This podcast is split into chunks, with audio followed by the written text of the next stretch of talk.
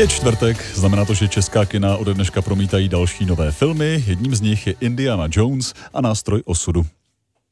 Indiana Jones. Archimedes died. I've been looking for this all my life. You stole it. Then you stole it. Jaký je stárnoucí Harrison Ford v roli dobrodružného archeologa a jak o dědictví Stevena Spielberga pečuje nový režisér? Na otázky postupně odpovíme společně s naším filmovým kritikem radiožurnálu Pavlem Sladkým. Pavle, přeju pěkné dopoledne. Pěkné dopoledne. Tak tedy, jaká dobrodružství Indiana Jones čekají tentokrát a kdy se film odehrává? Ten film začíná na sklonku druhé světové války, potom se většina děje odehrává v 60. letech, kdy se ukazuje, že ne všechna válečná dobrodružství a ne všechny intriky nacistů jsou tak úplně uzavřené. A pak se snímek právě díky nástroji osudu, eh, tajemnému eh, antickému vynálezu, eh, propadá ještě do jiných časových rovin, ale to už nebudu prozrazovat.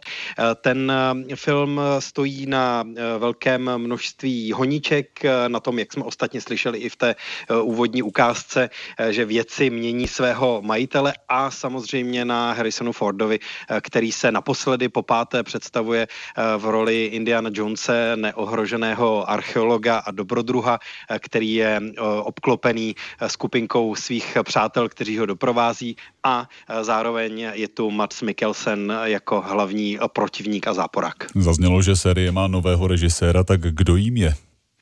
Je to James Mangold, což je režisér, který má eh, za sebou eh, víc už úspěšných snímků jako Walk the Line, eh, což byl životopisný film o Johnny Cashovi a má za sebou film Ford vs. Ferrari Le Mans 66, což byl zase film o přátelství a automobilovém sportu, nebo třeba Wolverina, původně komiksový námět, čili vystřídal víc žánrů, ale skoro všechny obsahovaly nějaký silný kinetický pohybový uh, moment a to vlastně přenáší i do nového Indiana Jonese. No a povedlo se navázat na předchozí úspěšné části série, anebo, protože jsme to už na začátku zmínili, má i podle tebe film nějaké výrazné slabiny?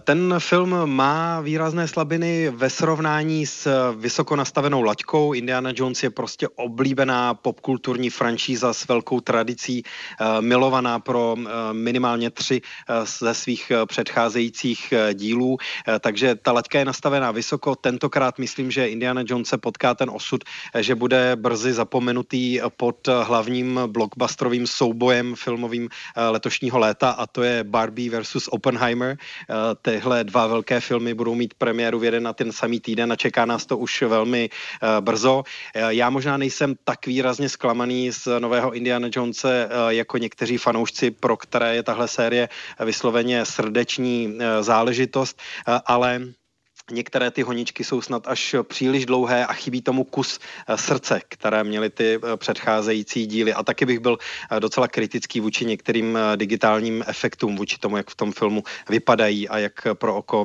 diváků působí. Takže ačkoliv to trailery slibují z těch pěti velkých dobrodružství Indiana Jonese, tohle na závěr není to největší a nejlepší. Do kin vstupuje i Indiana Jones a nástroj osudu, filmový kritik radiožurnálu Pavel Sladký teď se mnou ve a mluvili jsme o tom. Pavle, díky a nashledanou. Díky, hezký den.